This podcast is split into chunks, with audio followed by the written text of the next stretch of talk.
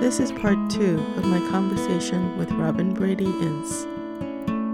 You know, I think we're all called to what we're called to. It's it's funny because I um I see the different work that I've done, different different spaces I've been in, not so much as a career, but as sort of a journey. Um, and that I'm called to do the work of advocacy and access through this thing called education um, on behalf of people who don't have full access to those opportunities. Um, yeah. And, um, and, it and it manifests that that walk manifest in a bunch of different spaces that I'm in, you know, that nicely, you know, give a salary and some benefits. Let's um, let's actually talk about that because oh, I think okay. that that yeah, that really should be the you know you should be the focus point of this podcast. Why? It's your podcast. I like hearing about i'm the host. too. you're the guest. Oh, mm, uh, okay. okay. but no no no. But that is an interesting topic i, I think i want to hear more about sort of like where that came from why or how you decided to go into that space. And you know um and some of the issues surrounding access to education and things like that. And uh, particularly, you know, what does it mean for underserved um, communities and, and, so forth. Um, so yeah. there's a question in there somewhere. That's funny.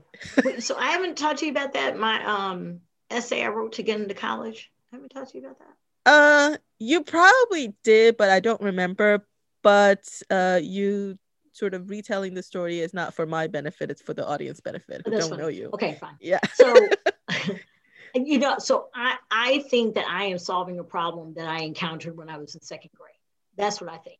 Um, and I think that that has manifested in something called educational access and opportunity um, and making sure that people have equitable access to the tools and resources they need to meet their promise um, as gifted by the universe. Uh, when I was in second grade, I remember there was a boy, uh, Florencio, who sat behind me because of our last names, right? Mine came first and then his. And he would, I guess, in my seven year old memory, he would often do stuff that got him in trouble, that resulted in his getting in trouble. Uh, I don't remember him as bad, but I remember he, he, him always getting in trouble and um, when his family would hear about it, it was always negative, negative, negative on him. Um, and I remembered feeling bad for him. And um, yeah, so so that was second grade. We lost him before he was like, I think he was in his 20s. He wound up um, getting killed. Oh wow. Yeah. Um so you knew him from second grade until your 20s? No, so because oh. I got separated, right? So a lot of my so so knew him in second grade. Then we we went we knew each other second grade through seventh grade, mm.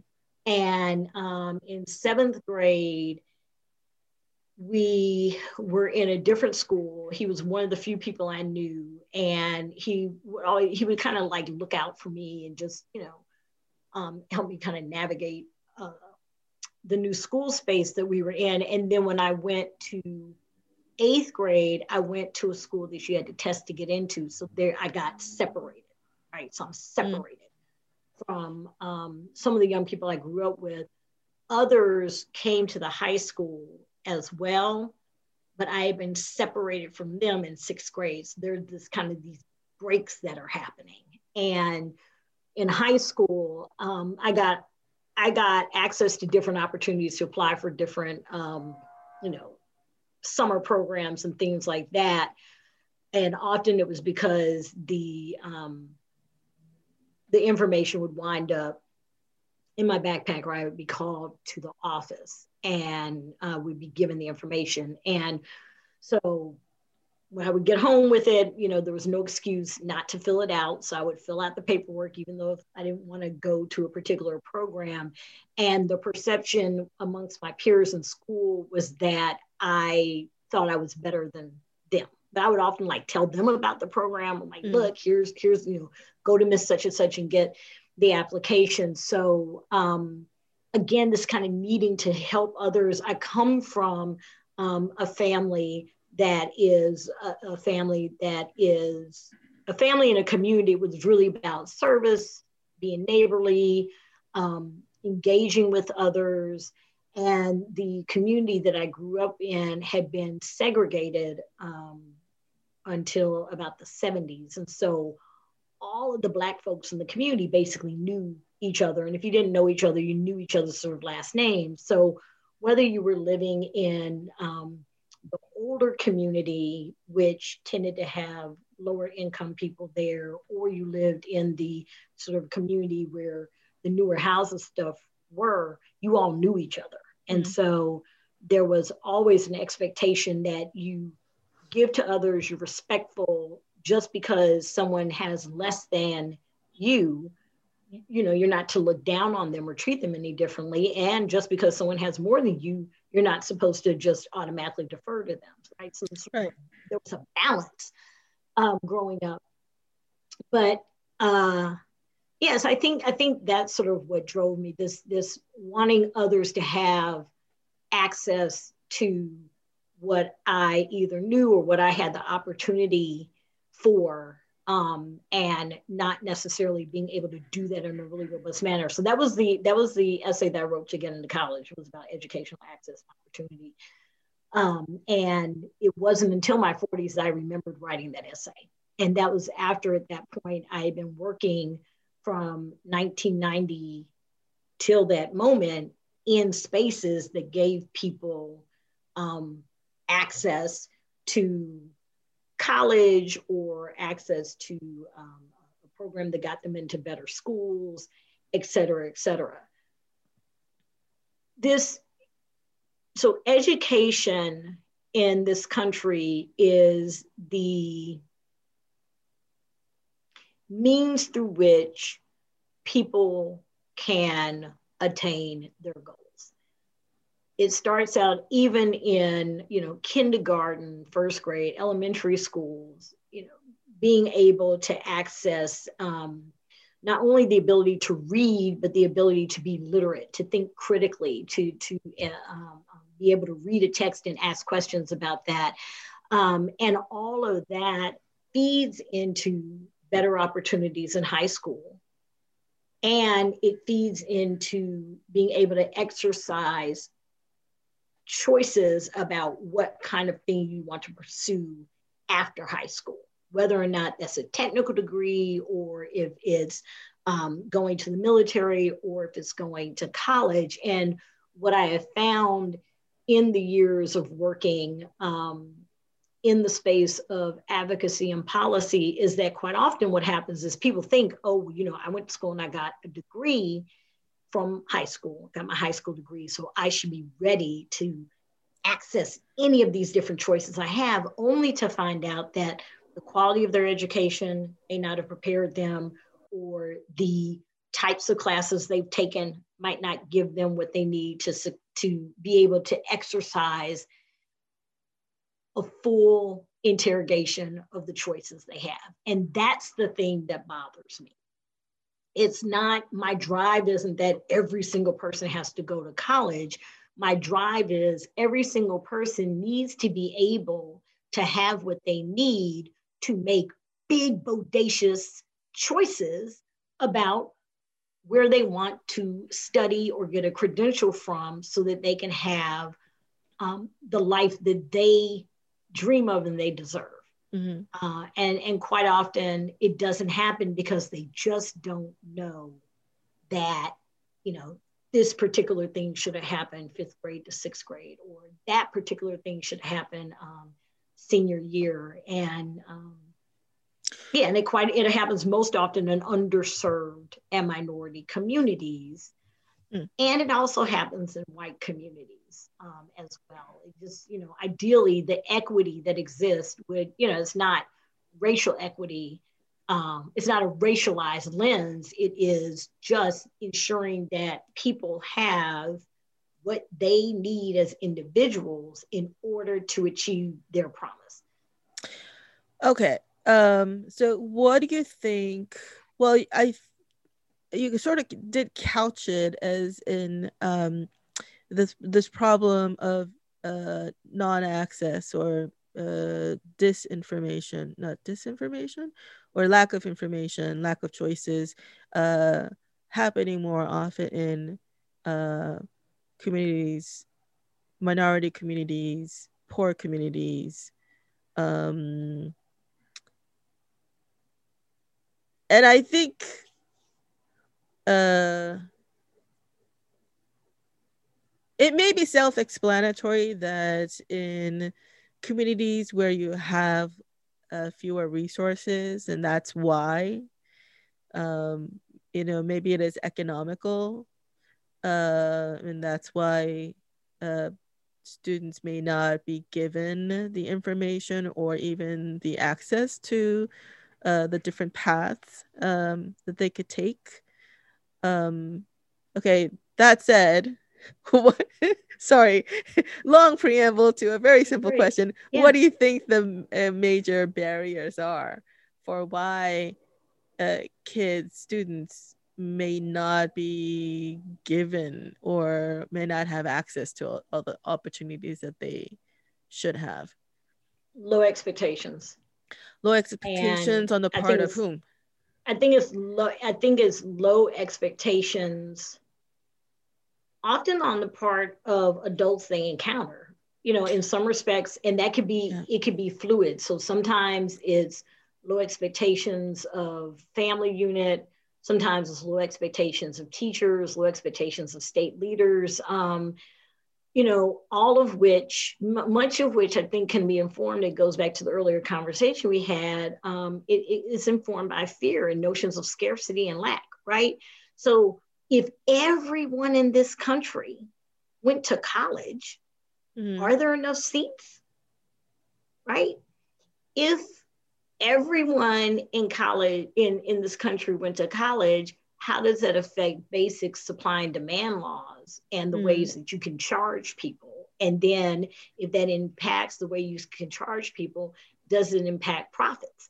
So it's just, you know, I, I think I think mm. those are some of the um, challenges, but a lot of what I see gets in the way is fear. it's a lot of it is fear, fear those, losing job, fear. Yeah, but those challenges that you just named, they're logistical, by and large.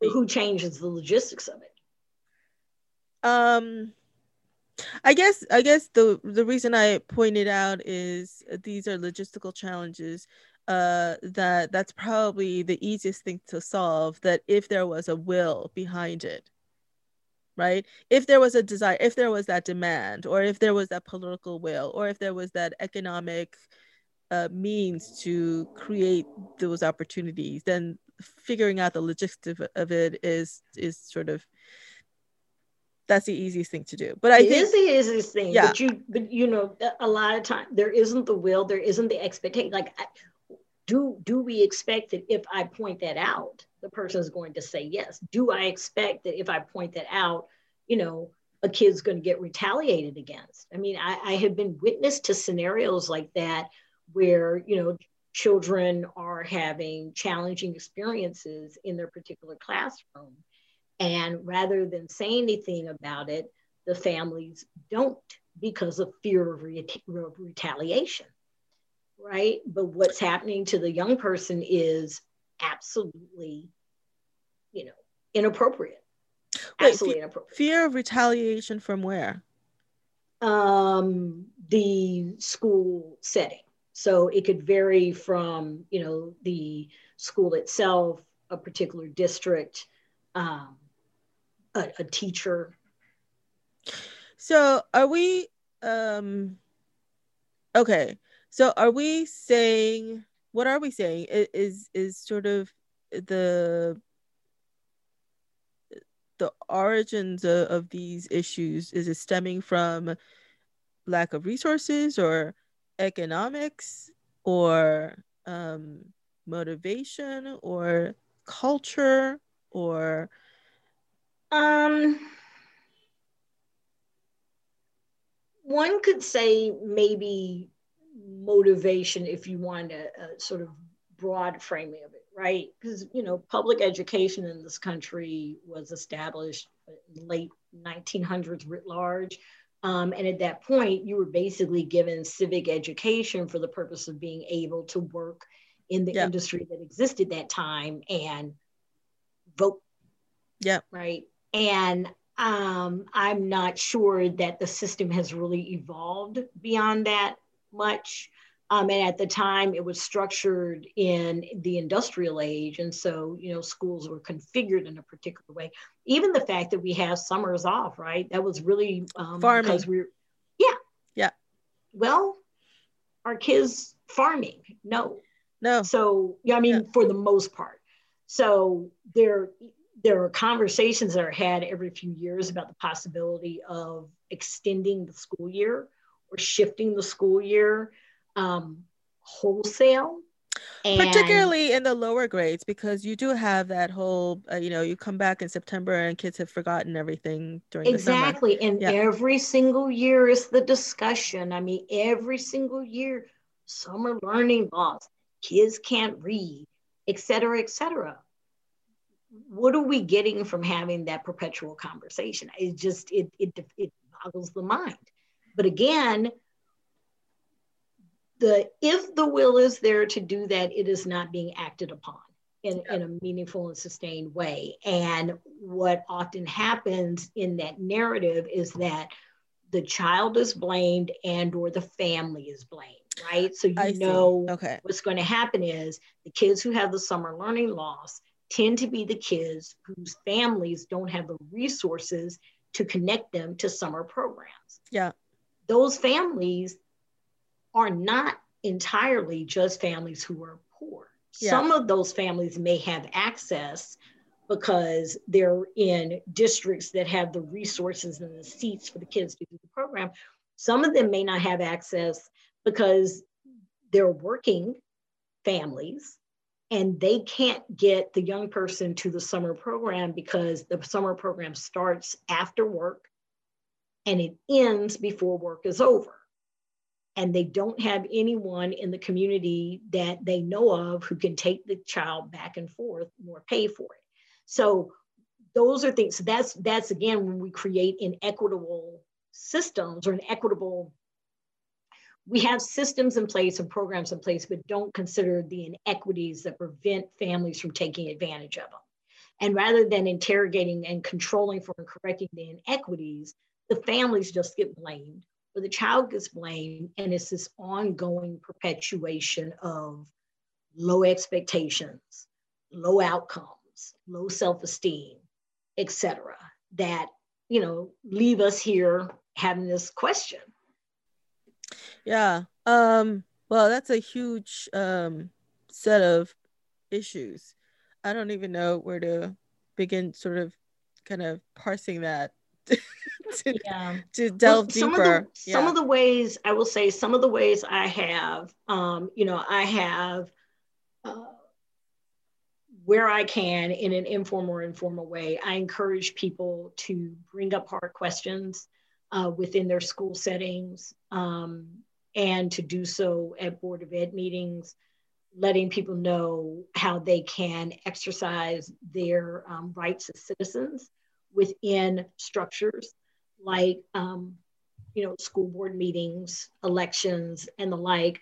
And then also being able to educate folks on how they can navigate within particular systems. So sometimes those folks who are getting access to information are people who are staffers within particular schools. And if you get access to information and then bringing those people together to then think about how they can approach conversations differently and productively and then supporting them as they have those conversations can work to impact and elevate opportunity for everyone in a particular setting. There's also there's always this notion that if we help those people then these other people are going to lose that's the thing that keeps us a, a, apart is yeah. not necessarily the case yeah yeah and I think that kind of thinking, though, I think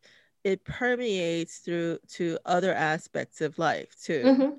Uh, that sort of zero sum game kind of you know mentality. Or, yeah, it was like what yeah. we were talking about earlier with how you know things played out this past summer. Like it's yeah. an either or. It's, yeah. it's not either or. Um, yeah. At all.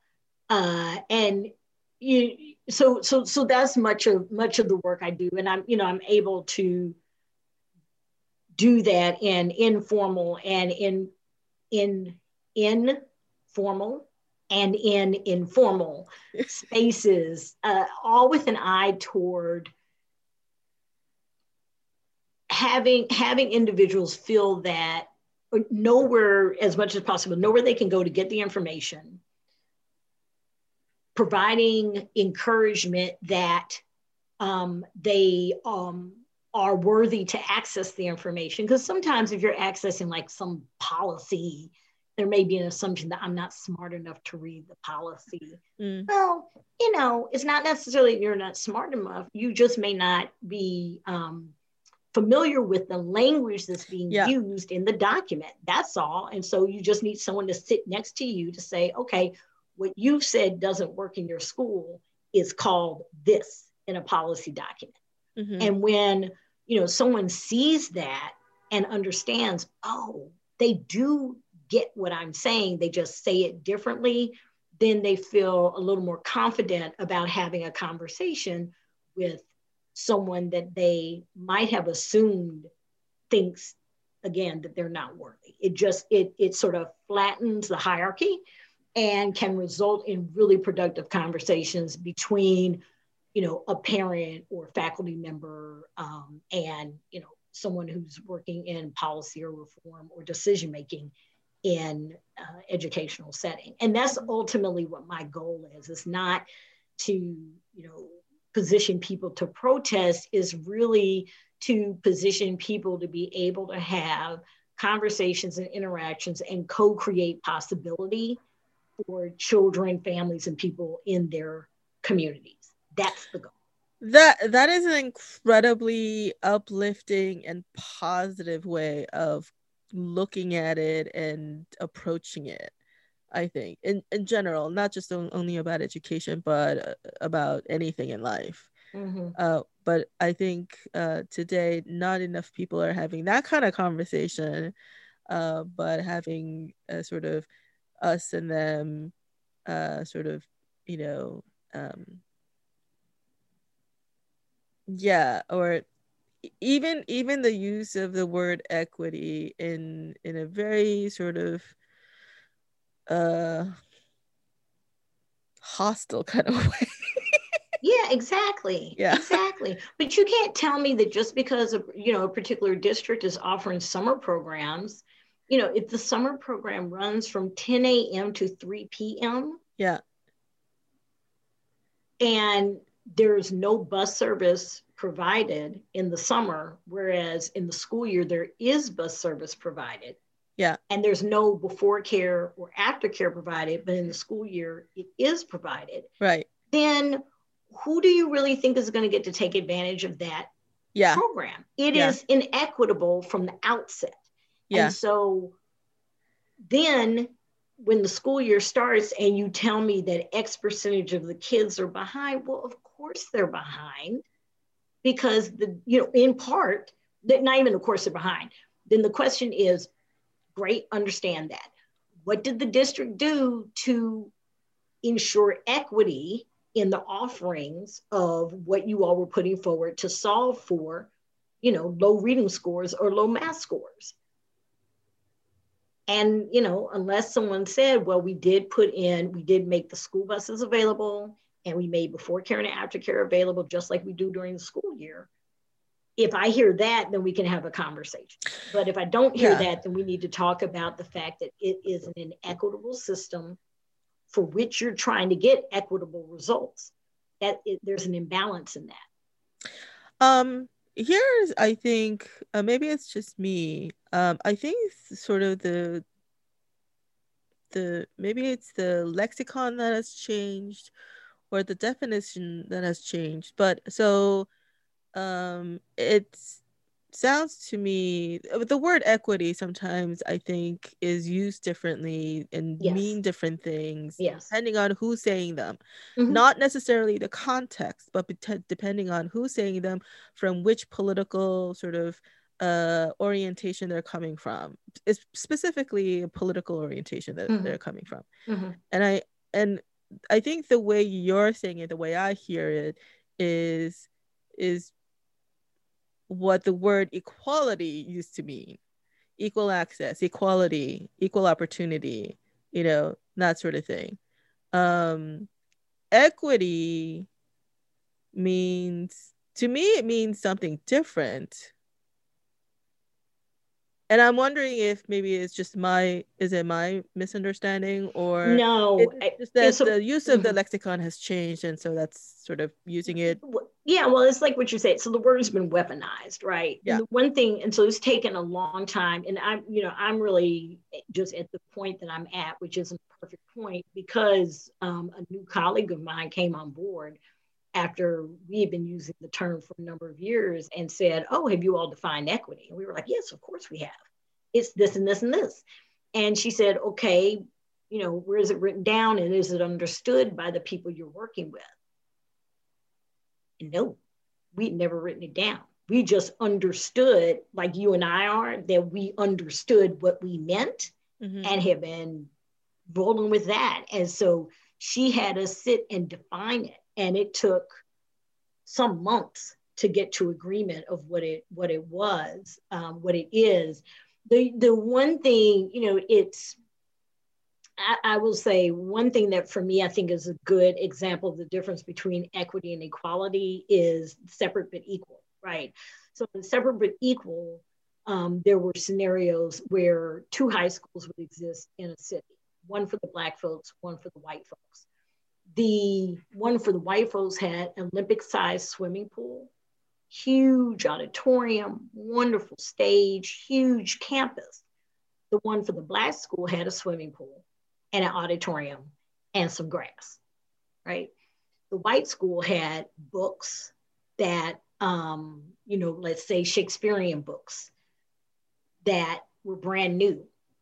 The black school had Shakespearean books that were used by the white folks mm. the year before. And so what they received, those those young people in the high school received a book. They did read Shakespeare. The book may have had text underlined, someone else's name in the front, a page dog-eared or ripped out, right? Um, and those are factual things. So if if one were to say separate but equal, yeah, they were equal in that everyone had a swimming pool, an auditorium, a football team, and some books. Hmm. The quality of the equipment that they had access to was unequal.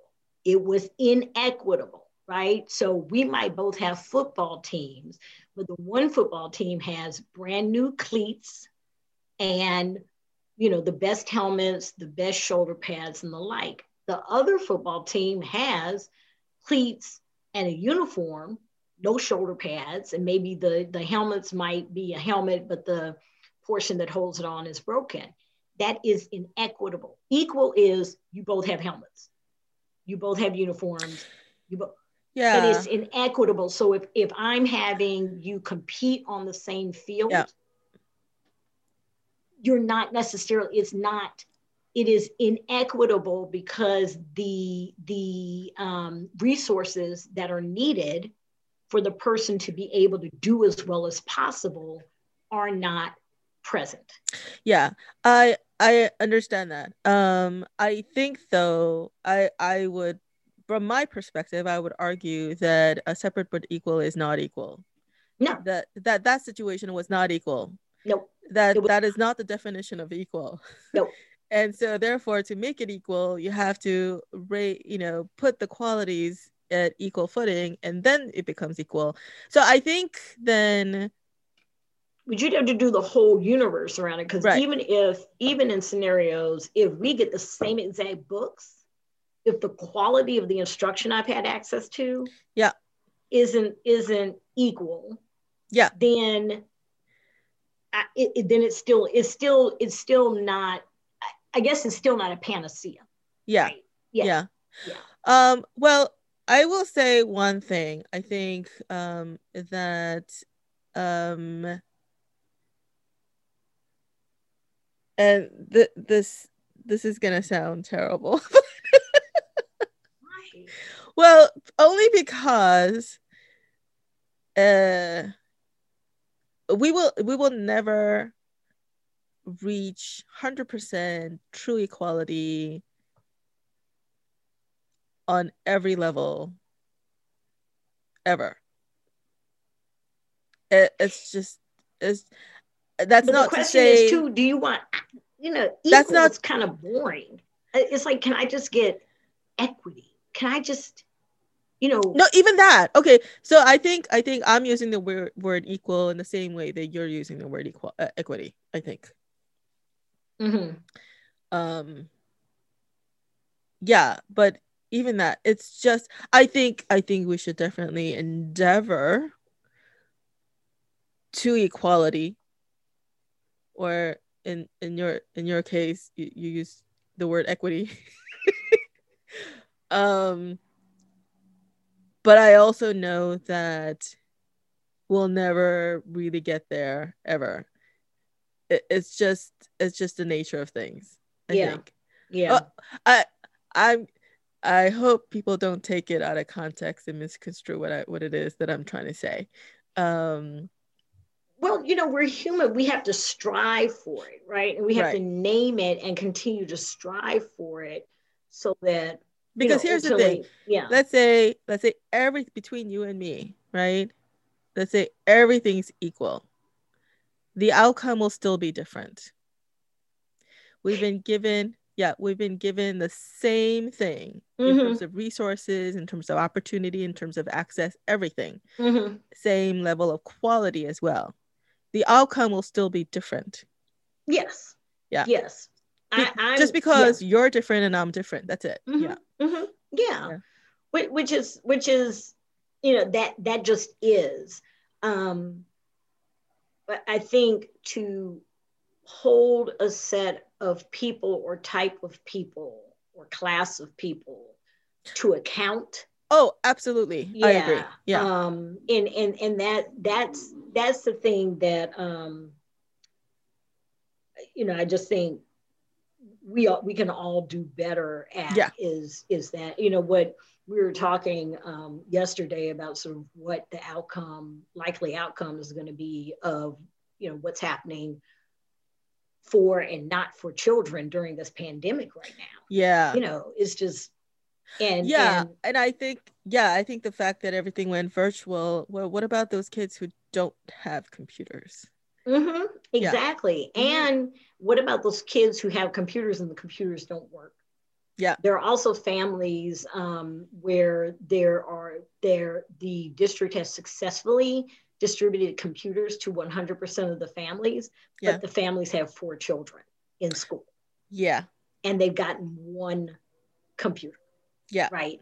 Um, the other thing is that a lot of the computers that are being distributed are, you know, sort of known to be not the best type of system for the learning platform that the kids need to learn on. And even with that, you know, we have um, some young people who started out the they've they've been used to online learning in their district on a particular online learning platform and a week or two before school started they changed the platform huh. and the teachers had to the teachers didn't even know how to use a brand new platform literally two weeks before school started they changed the learning platform and trained the teachers on that platform yeah whose bright idea was that I don't know, but yeah. that has happened in a number of districts around the country uh, where where that is what happened. Yeah. Right. And you know what I'm gearing up for is you know come August we're gonna see the headlines. Oh, yeah. what's going on with our children? Yeah. Oh, do, you know. I, I would say that's one of the things that I really did worry about. Uh, well, you know, with the lockdown and the schools closing, is oh my gosh, so many kids especially the younger kids so many kids are going to f- fall so behind mm-hmm, mm-hmm. um yeah i mean one thing i mean it's it's, it's a whole thing to somehow be able to engage kids through a virtual screen when you know in classroom when they even have struggle in the in classroom setting. Yeah. So that that alone is a challenge. But then how many kids are actually able to get on screen and get screen time you know period? Like so many kids it's funny i was speaking with one family where the child couldn't get into school because she wasn't old enough. And um like she, huh. she didn't meet the cutoff date. Yeah. And the family was panicking panicking panicking. But um, the child has someone in the family who's a teacher. And so i said well what if the teacher just kind of helps the child's family kind of understand what can be done at the home in order to just at least get the child exposed to you know words and letters and things like that? Um, but i didn't I, I did not hear that taking hold it was much more focused on we got to get her in we got to get her in we got to get her in mm. um, and so it's even that like what happens when we have a pandemic like this and we have you know some decades of us being used to having things fed to us mm-hmm. as opposed to seeking out finding and creating on our own right like what about sitting and reading a book if you have a book right yeah. to a child or or going outside if you can or you know i don't know splashing in some water if you can. But uh, you know i think societally there may be this, there, there's this shift away from that and things are we're dosed as a society we're dosed. Like yeah. dosed to us as opposed to our creating and accessing it. Um, yeah. and so it also creates a perfect storm in that way. Yeah. And and i don't know uh sort of related to that is that um that modern society uh, we're so compartmentally wholly dependent on institutions. Um like we like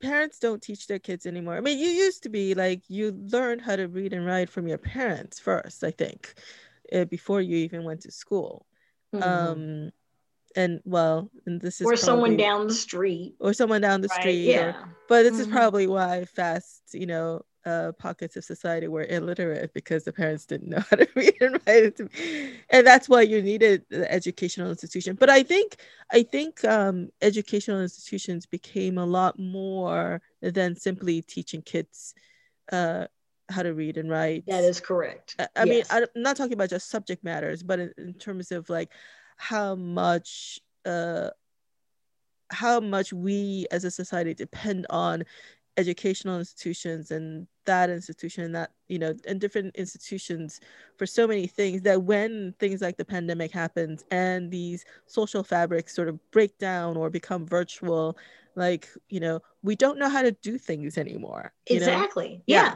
Yeah. yeah.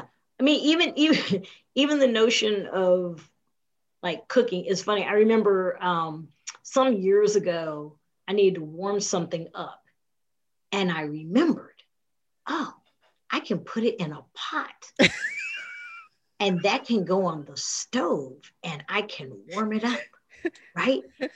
but it was a it was a remembering, you know, which is an earth shattering. It was like, oh yeah, I can do that. Or, you know, I can pop popcorn on a stove because I'm out of microwave popcorn the kids have said they want popcorn. I have this bag and just remembering, oh yeah, okay, I can pop this on the stove. I got to re- just things like things like that. Um, but yeah, no, I think we, have handed it over, and and society has built itself around that, right? Mm-hmm. So even you know we're not we're not a society anymore where if children are home, we right. have someone at home with them, yeah, because people are out working. Um, you know, yeah. So yeah. you can't, and, and, and so there's just a few folks who have the privilege of having everything in place so that this online learning thing works better. Mm-hmm. Not well necessarily, but better. You got to have a lot, again, a lot of different resources in place um, in order for it to be a, a, more robust learning environment. And you know that was a part of the thing that was maddening um, in last year was that the the surveys were often about do you have a laptop in your house? Tick mm-hmm. yes or tick no. And then if they ticked yes, that was the end of the conversation. Yeah, no, not even yeah. like, do you have a current version? Do you have? Well, how about yeah. this? Do you have electricity?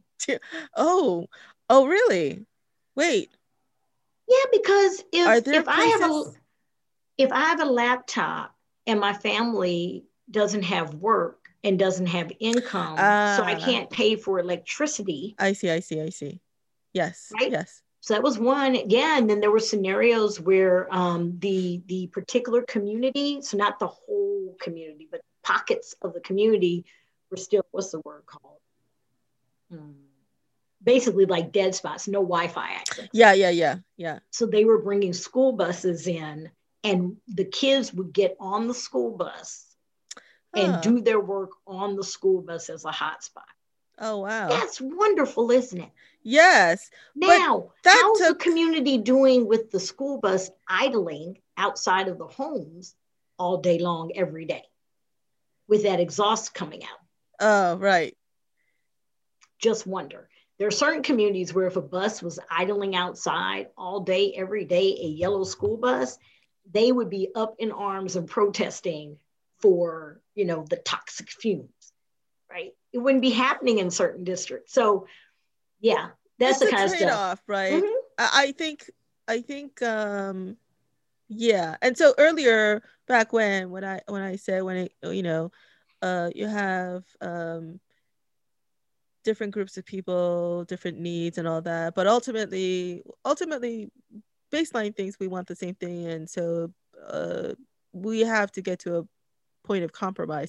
But i think i think maybe a better word is trade-off. I don't know. I don't know if that's a better word but it depends probably depend like the same word with equity. It depends on who you're using it with i guess meaning so. they attach to you yeah. know the one the one thing with the whole equity thing was that we did realize even after the exercise with our new colleague that it was really important every time we were having that conversation with someone we hadn't been speaking with to hear from them what the definition what their definition was and to share what our definition was and then come to understanding of it. Um, but you know never to say you're wrong. It's just you know here here's sort of how we're looking at it which is really fighting against the historic inequities yeah. that have existed in you know particular communities um, in this country yeah. Right. You have to you have to name it and then and then control for it, right? Going back to the um earlier thing. Yeah. So, yeah. Yeah. Yeah. Yeah.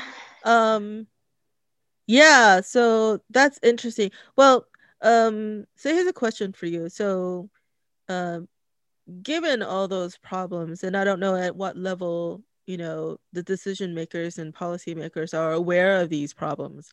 Um and it, I mean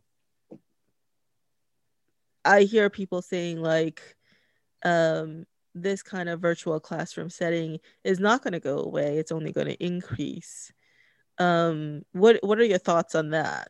Oh yeah, is that true? Yeah, I, I absolutely believe that. And I absolutely believe because I mean it's basically they've identified market share, mm-hmm. and so you know yeah, it's not gonna it's not going away. Uh, so if it's not going away and it's going to increase, what does that due to the inequality? Sorry, I'm I'm sort of No, that's all right. Yeah. That's the question. Yeah. Right? That is the question. Yeah. I I I um I don't know because of the even if one had online education in a physical setting, mm-hmm. developmentally for a child is not a that that's not the if if if it exists without sort of these social emotional um, interactive personalized experiences social experiences to balance it out then it will developmentally stunt children mm. right so yeah. children need social interaction they yeah. need visual cues that's part of the way that um, beings learn is through visual cues, dialogue, yeah. and things like that. So if one were to have this online setting, it has to be balanced with social, human, personal interaction and spaces where the children can play and just yeah. be and straight and children all the way, you know, the through the whole spectrum. Um, so there, there has to be done with an with an eye toward asset-based youth development and human development behavioral um, approaches. Or so, or, or re- revert back to the times when we were sort of uh, you know let loose in the wild and we just you know go to the nearby stream and and fish and you know whatever. Yeah I mean, because you learn a thousand things through that right? You learn a thousand things. And, mean, you, and yeah. your playmates are basically your siblings. Well mm-hmm. you know and if you're an only child well that kind of sucks for you but you know. Unless you play with people in the neighborhood right? So it's play, yeah. But it's um yeah i think so i think i think if this if it's done in imbalance in an imbalanced way it will be wholly destructive for the society to have to have online learning in a in a yeah. In a non human with with an, in, in an imbalance it'll it'll be destructive and i think that that's the thing isn't it so if you leave it entirely up to individual family units then the disparity is going to be quite wide and varied uh, in terms of how a child develops. Um, well, here's um, a secret though. Um, there are a number of schools in this country where families are paying thousands of dollars to send them there, where the kids are going to school. Ah. Yes. Oh, interesting. They're physically right. going to school. Um, they have the option if they want. Yeah of yeah. doing uh, you know a hybrid learning yeah or going in every day yeah. or being home but yeah that they are going to school yeah yeah right and so the narrative is kids online learning learning lost da, da. there are going to be sets of children here who yes. not surprisingly yes. are going to emerge relatively whole yeah and relatively on pace academically. Yeah.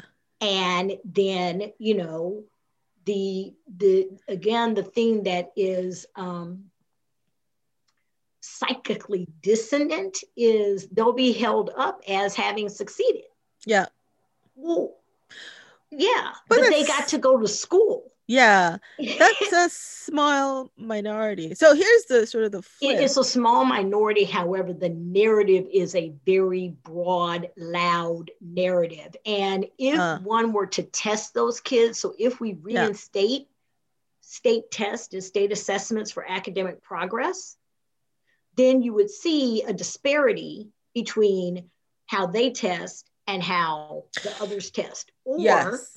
if you wind up reinstating in a more robust manner the SAT and the ACT, yeah, and then you disaggregate the scores, no one's going to say if the scores of certain sets of folks are higher, no one's going to put that in context. Yeah. And that's all. Just put it in context because when you don't put it in context, again, it creates an inequitable conversation. And It is an inequitable um, results.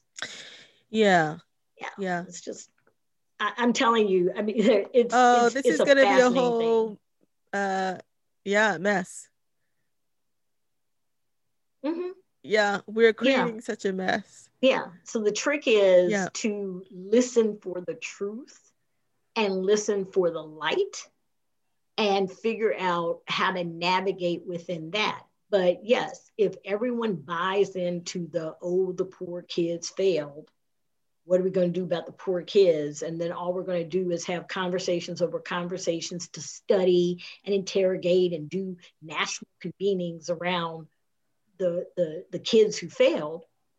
While the kids are still failing, that's going to be tragic, right?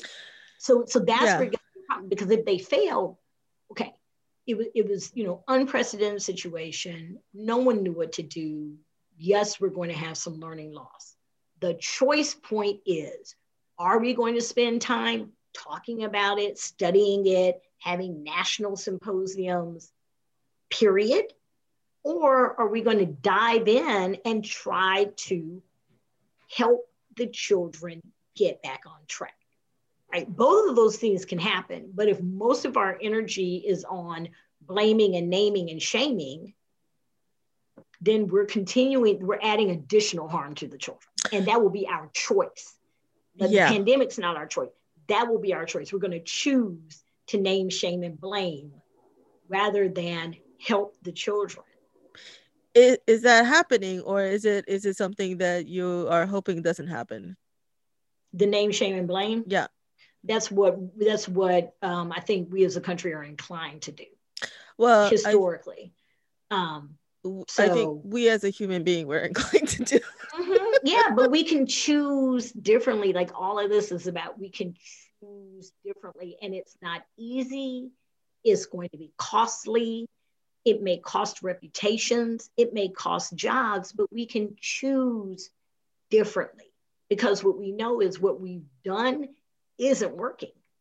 So yeah and and I do wonder about that on so many fronts. Um, that why this, and I don't know if I really want to get into a whole conversation about this because this could take another three hours. But uh, yeah, yeah, but but why why this country in particular have such uh, weak or confused or conflicting political will, ineffective political will, essentially. The outcome is it's across everything or just for education? Uh across lots of things. I wouldn't say everything. Uh, I think you know, I don't think things. we've interrogated the notion of what all really means. Right? We we have public education for everyone right? And so the narrative is if you get a really good public education, everyone can um, go to college. And that's the, the, the systems aren't set up for that. That's not true. You, you, I mean, you, you can, but the amount of things that you have to navigate to get to college um, really result in what about 25%, 30% of our population going to college. And so if we were really, really, really concerned about that, we would back map and figure out what is it that prevents more of our population for, from going to school. And it's not just that they're not academically prepared.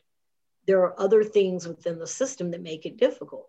Whereas other countries that we compare ourselves to, I don't, I don't know that they operate in that sort of narrative that everyone, if you just work hard, you can go to college. Ah. Uh, oh, that's interesting. That's a different yeah. sort of take on it. Yeah. Cause yeah. we got, you know, cause I, I don't, I, I've not, I've not heard this, you know, even with the British system, it's different, right? At one point you have to take the A levels and then you go, and then another point you take the O levels and then you go. So there are these kind of like steps um, but here, oh, just graduate high school, apply to college. You can go to college. Okay. just, you know. And again, you can, but in the perfect world, I would, you know, someone would be working with the families or the unit, the the the the unit around the child, right? Whether it's families, whomever, they would be working with the unit around the child from the moment of conception and mapping all the way through to this thing called college, right? Because from the moment of conception, you know, you need to be eating right, you need really good prenatal care, you need all the way through. Yeah. If you really wanted everyone to be able to do this, we we we keep saying these things that no one has checked for accuracy. I, yeah.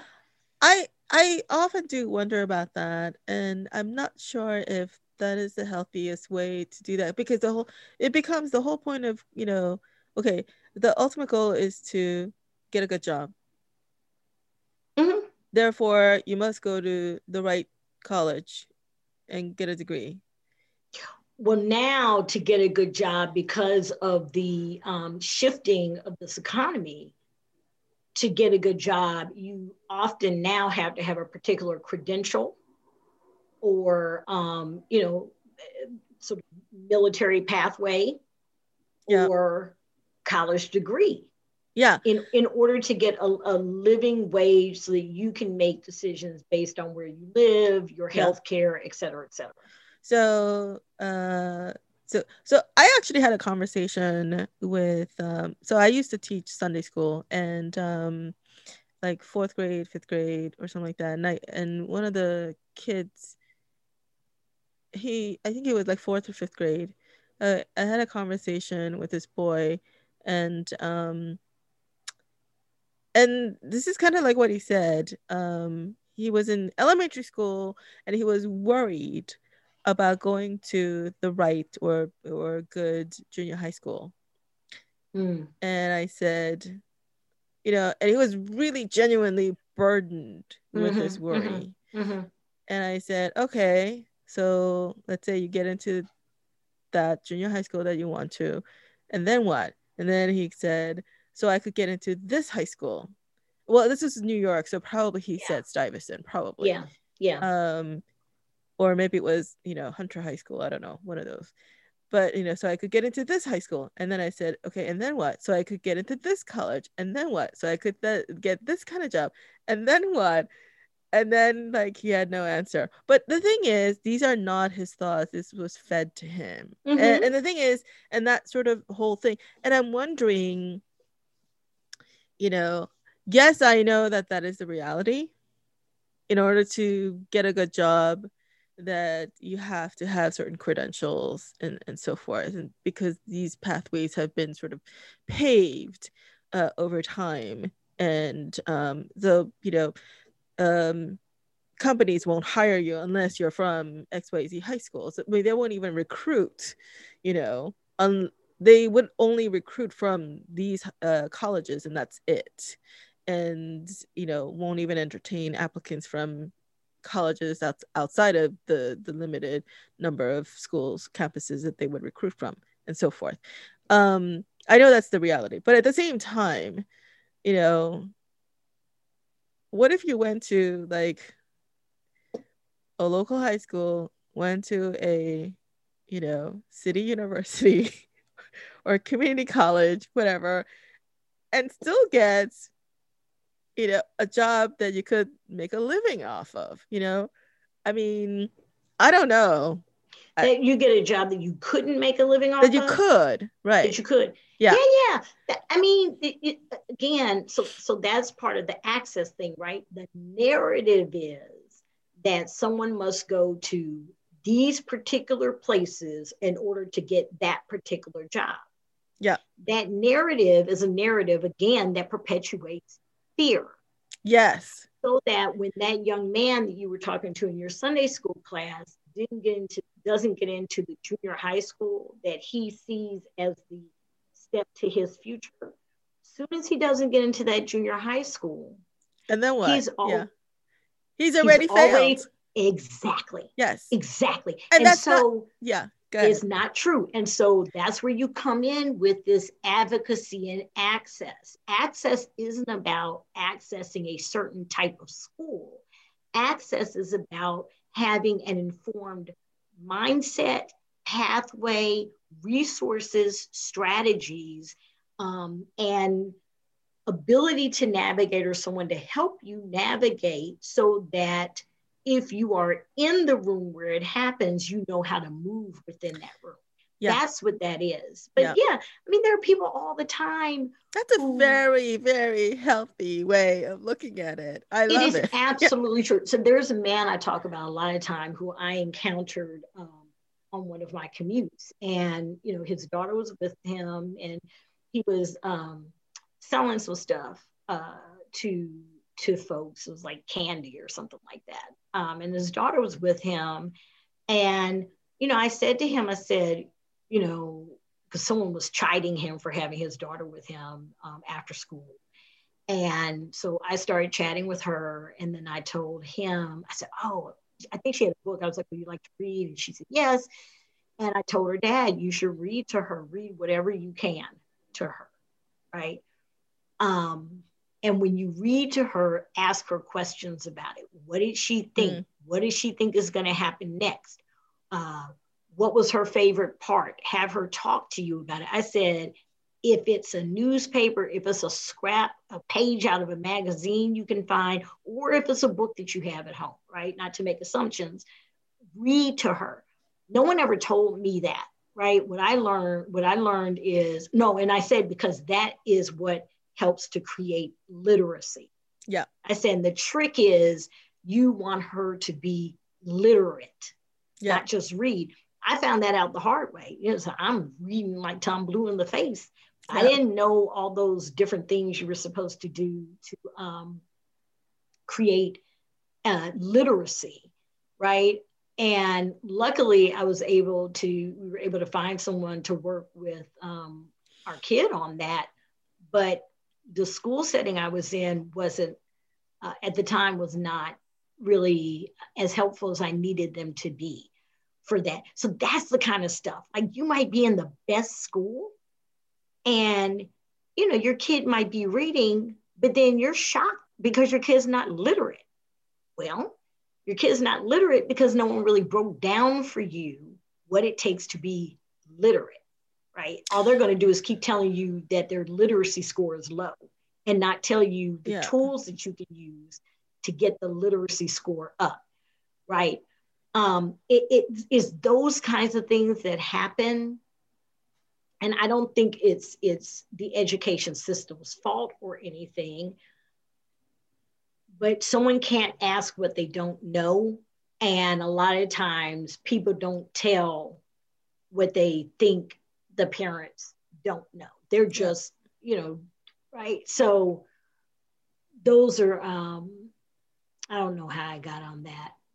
Um, I don't know how I got on that. Yeah, I don't um, remember. Yeah, but it's, I, what, well, this is just a observation. I, I do notice that the term illiterate is also sort of redefined, um, because literacy is you can read, and then what goes beyond that is uh, maybe comprehension, uh, mm-hmm. and uh, inquisitiveness and critical thinking and um, yes yeah. and, the education term generally is literacy right yeah. and and within that is comprehension and uh, oh i see i see i see right okay again no one tells us that right so yeah. If and and then from a racialized perspective i guess i'm looking at it from a dictionary uh, definition exactly. which is yeah but which yeah. is what apparent right so from a racialized perspective if i'm sitting across from someone and they say your kid isn't literate i'm getting mad what what do you mean? Because historically, yeah, black folks weren't literate. So, like, what are you saying about me if you're telling me my kid's not literate? My answer might immediately be he can read. And in the way I deliver that answer to the teacher, the teacher might shut down because she or he is perceiving that I'm angry, which I am.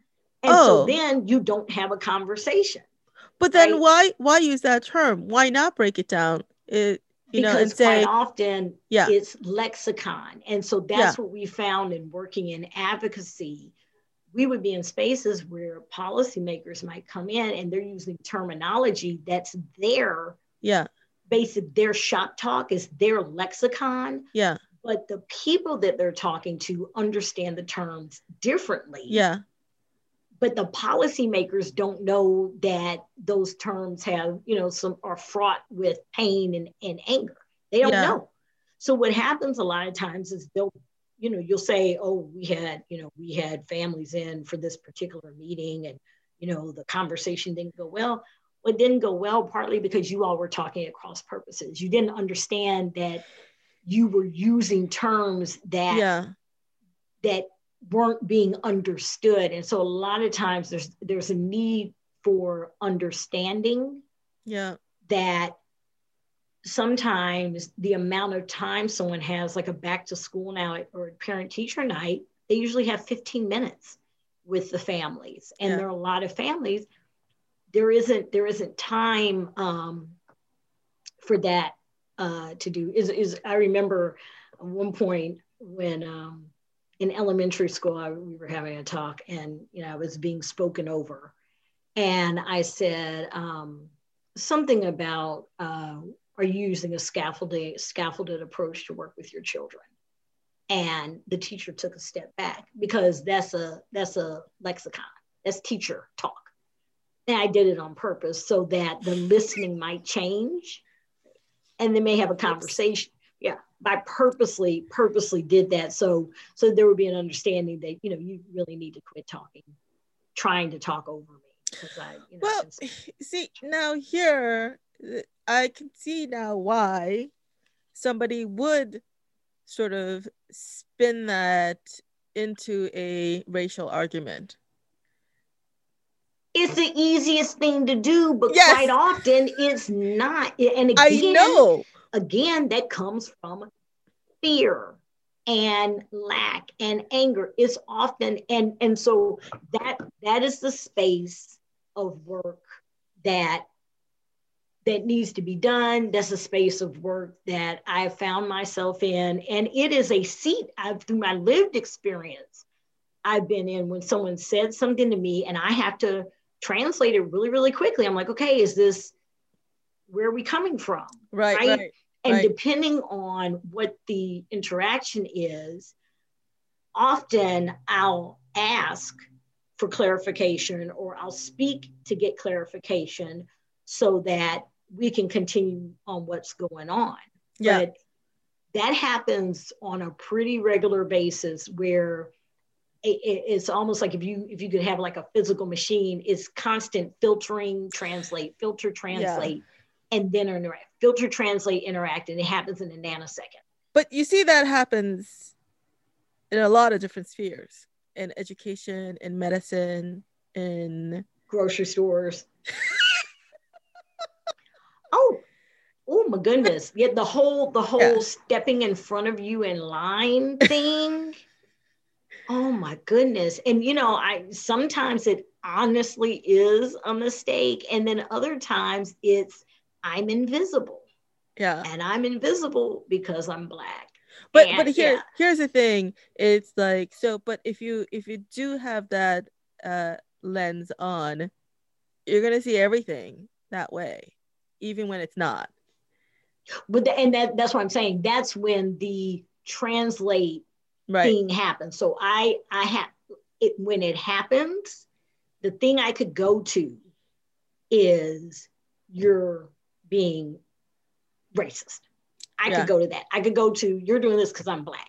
Right. What I know is one, what I know is it's not necessarily the case. Two, that's exhausting right and i you know yeah. i just don't want to live my every single day having everything that happens to me be because i'm black that's exhausting and i yeah. don't want to exhaust myself i have work to do yeah so yeah it, it doesn't do it doesn't do me any good yeah to see everything from a, a racialized um, uh, victimized manner. Yeah. It, it, doesn't. It's just no. I don't think it serves you. And I think that narrative doesn't serve you. It doesn't, it doesn't serve, serve me. Now, it may serve somebody else. Uh, uh, it well, does not serve me. It may serve somebody else. The people who sort of purport this and, and propagate this, it serves them, but not to the means that they want. I don't know. I'm sorry, so, not to the end. The means does not serve the end ends. But I don't want. know that. I don't know that, JJ. What what I do yeah. know, what I do know, because see, just like I or at least the ends they say they want. Maybe what they really want is not what they're saying. I'd have to talk to them. Well, I, yes. Yeah, that's the thing. But but what I know for me is I I have tried a number of different approaches and this this approach is what works for me because the other thing is in the work that I do, working primarily on, on behalf of underserved and Black and Brown communities primarily, I'm also very, very clear that we're, we're not this monolith, like yeah. something I, I cannot work in that space separate and apart from human beings. And so I need to be able to work with everyone. And I also have been privy to be in spaces where my assumptions have been checked. I cannot make assumptions about anyone. Yeah. Yeah. Based on what I see. Yeah. You're um, right. yeah and i and i don't want to because that's to for me that's to live in a very limited way mm-hmm. um, and it doesn't it doesn't make me better as an individual and it compromises again i think the work that i've been assigned to do yeah. um, by my creator. Um, you know that's that's not it. It's funny i said to someone one time you know is it really is it really my role to go around and stamp everyone as racist? Is that my job? Some I, people know, think so. Yeah but i don't think it's my job because again in in my mind i'm getting ahead of god. That's yeah. not my job. Yeah. You know now what i can because the other thing is what happens is people get labeled and then there's no dialogue right? yes. Now if i'm going to say what you did was um you know struck was racist then like you know let's talk about this. But as soon as i've called you racist i'm doing name calling. Right. And no one likes to be called a name. And so we're not going to have a dialogue. Right. Right instead so, of saying instead of accusing someone you know even if you think they're being racist instead of saying hey that's racist you could you could turn that question around very easily to promote that dialogue and say hey why did you say that or why did you do that? That's it. It's yeah, that simple a exactly. question they will let them explain themselves. Yeah. Why did you do it and then you know at some point you can say you know you know as as a black woman when you did that it made me feel like you were doing it because of the way i look right. right? And but then here, we can talk about that but i can't yeah. necessarily you know. But here's the thing let's say let's say that that happened right? Let's say i said something to you and then you took offense um because it sounded racist or whatever right? And then and then you say hey why did you say that? And i explain myself. And let's say that you still don't accept that explanation. And you still think that's coming from a racist place even though i don't think so. Mm-hmm. at, at that point you know what happens? Because it, i mean i think it depends. I think it depends. It depends on the relationship you're in or something like that. But you know what again what i know having lived for five decades there is no racist police right i'm yeah. not you know and so what what i am what i am more interested in is if at the end of the dialogue your belief system is still such that i think you have a compromised worldview is that compromised worldview negatively Im- impacting me the folks around me, the system we're in, the thing I need to accomplish with you, that kind of stuff, right? So if I was right. working, you know, on like some some policy thing with someone and something came up and then we can't agree, but then we're supposed to be working on racial equity, that's a problem. That's a problem. And we would have to figure out like yeah. I got to figure out how I'm going to work with you if you're seeing things already from a from a racist perspective um, or if the person was you know an instructor of someone i know and i would always be questioning at the end of a particular semester whether or not the grade i got unless it's an a yeah. you know did it did i get the b plus because you just couldn't bring yourself to give me the A minus because you can't get past this. Uh, so that, so that's it compromises things. It compromises things. Also, like you said, it's exhausting, and it's also you're basically second guessing everything. Everyone's a, mo- a motivation. Yeah, but you can also have positionality, right? So if I knew yeah. that I had someone who was like that as a professor, then you can, you know, positionality, right? One could, first of all, you make sure anything that is extra credit, you do it. If the person says come to office hours, you show up. And then if I was talking to this grown woman who's going through this right now in a PhD program, it's crazy. And she was saying that, you know, the professor was saying like, like straight up, like racist. Um, like bad. Um, and she and like singling her out in class yeah. and saying, well, you know, your people think this about such and such in wow. class, and like to the point that white people were defending her. Wow. right. And telling the professor that she was wrong. And yeah. so um, one of the things, you know, I finally, the woman I just met, one of the things I told her, I said, well, number one, you got to quit trying to correct her in front of everyone because she's keeping you on the defensive constantly. Um, secondly, have you perhaps reported her to anyone? Mm. And she said, no. Well, okay. So if, if the woman knows every single time you come to class and you're going to be able to be sort of the, the punching bag, if you will, and that you're not going to do it, and that you're going to continue to interact with them. Just again, from a human behavior perspective, why should she treat you differently? Mm. If, if you're going to interact with her every single time that happens, yeah, no repercussion. It could be that the woman enjoys having this kind of banter Maybe. in the class. Yeah. So, eh, eh, but it was it was fascinating, and it was hard for me because you know, my, the first time I was called out my name, I was six years old. Six years old. So, you know, uh, unfortunately, it can be had, terrifying. I remember the first time I was called out. Well, actually, I don't remember specific incidents, but you know, being called out, depending on the situation, it can be terrifying. Yeah, I don't, I don't remember being terrified. I remember being offended because I knew it was, oh, a, it was a okay. bad name and so I called the boy a bad name that we would call white people at that time. And, oh, oh, you mean that kind of calling out? Sorry, sorry. Oh yeah, yeah, yeah. So he called he called me the N word, and I called him um, the word that was used for white people, and then we both got in trouble. Um, but I was in first grade. I was mm-hmm. in first grade. They happened on the on the uh, playground, and so I, you know, if if my parents went in and talked to anyone, I didn't know about it. But what I do know is I was told it was acknowledged that that name was hurtful and mm-hmm. not right. And then I was also reprimanded for name calling mm-hmm. the person. Mm-hmm. Right. So they were very clear, you know, that's not right.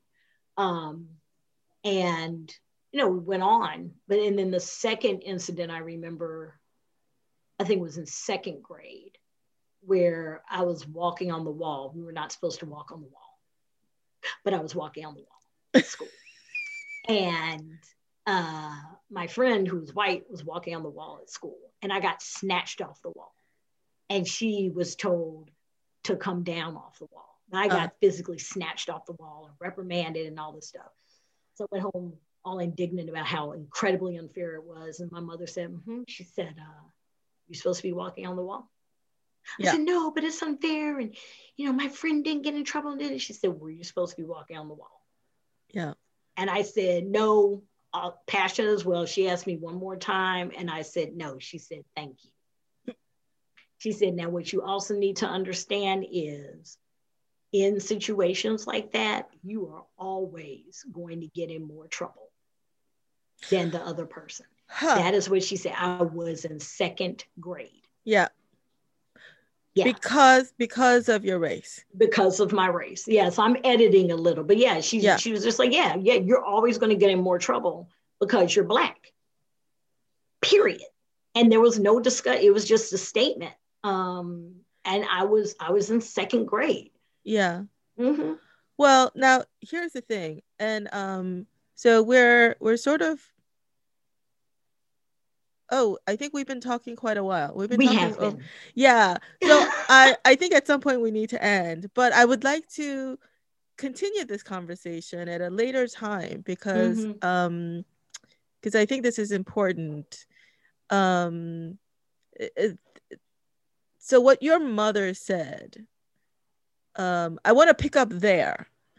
Okay. And um because i don't want to actually i don't want to ask the question now because then it, it, will continue for another two hours. I, I will say this the one the one thing for me i always knew i was loved yeah. in my family and you know broadly defined. So not only my the nuclear family but uh, my my extended family and then the family of community there yeah. was just i always knew that the other thing that i had from very early on was um, access to information about our people yeah. and i had examples of leaders um, in my life who were black yeah. Right. And so, you know, that ranged from having a black doctor to having, you know, at church, the pastor yeah. was black, right? So the I, I, I had a counter narrative yeah. to anything that could suggest that that we weren't good enough. Yeah. Um, but but yeah, but I also had the fact, and yes, you just like that's yeah. the fact. Well, I think, but that that kind of also uh, feeds into a particular narrative um, and whether it's true or not. But th- this is what you're being told by your mother. This is what's being told in the Black community. Um, Sometimes, but I I know people now who do not tell their children that. They do not tell their children that, huh. and then the children, when it happens to them, they are deeply, deeply wounded, and yep. the parents don't know what to do they don't know what to do. They don't know how to have the conversation. And quote, I never wanted to have that conversation with my child, unquote, is mm. what has been said to me. Yeah. And it's it's shocking to me. Um, that, but yeah, that that that is happening in the here and now. Yeah. Where they are not having the they're choosing not to have those conversations with their children.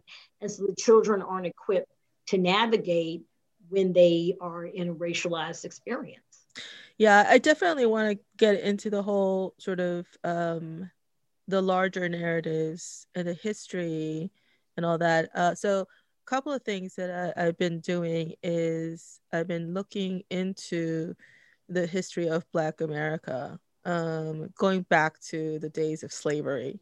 And and actually thinking about this i had sort of you know thinking about this on my own i had two questions. One is um, how and why sort of the the racial tensions and the the race relations that evolved in America is distinct from other countries.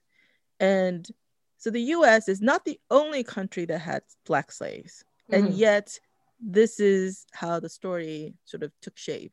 Mm-hmm. Um, and so something something is distinct about the U.S. and how it evolved and how the culture evolved and and everything else. Uh, so yeah, so um, and I, I'm reading this book. Do you know Thomas Sowell? Thomas S O W E L L, I think. No. Um, What's he, the book?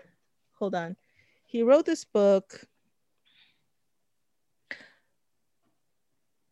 black rednecks and white liberals interesting um, yeah he takes a very different kind of approach the way he well we'll get into this next time so okay yeah if you do have the time just kind of like at least wikipedia him and, yeah send me yeah send me the information and yeah. I'll, I'll look that up. Yeah. Yeah. Um, I, I think it would be interesting to look at the impact of um, the uh, the law and the fact that there are all these like legal um, is built into the system. Like there are a set of laws, right, from the early, I think it's the 1600s, 1500s, where it's built into the very fabric of this country and it predates the Constitution, some of these laws about um, Black folks, chattel slavery, things like that.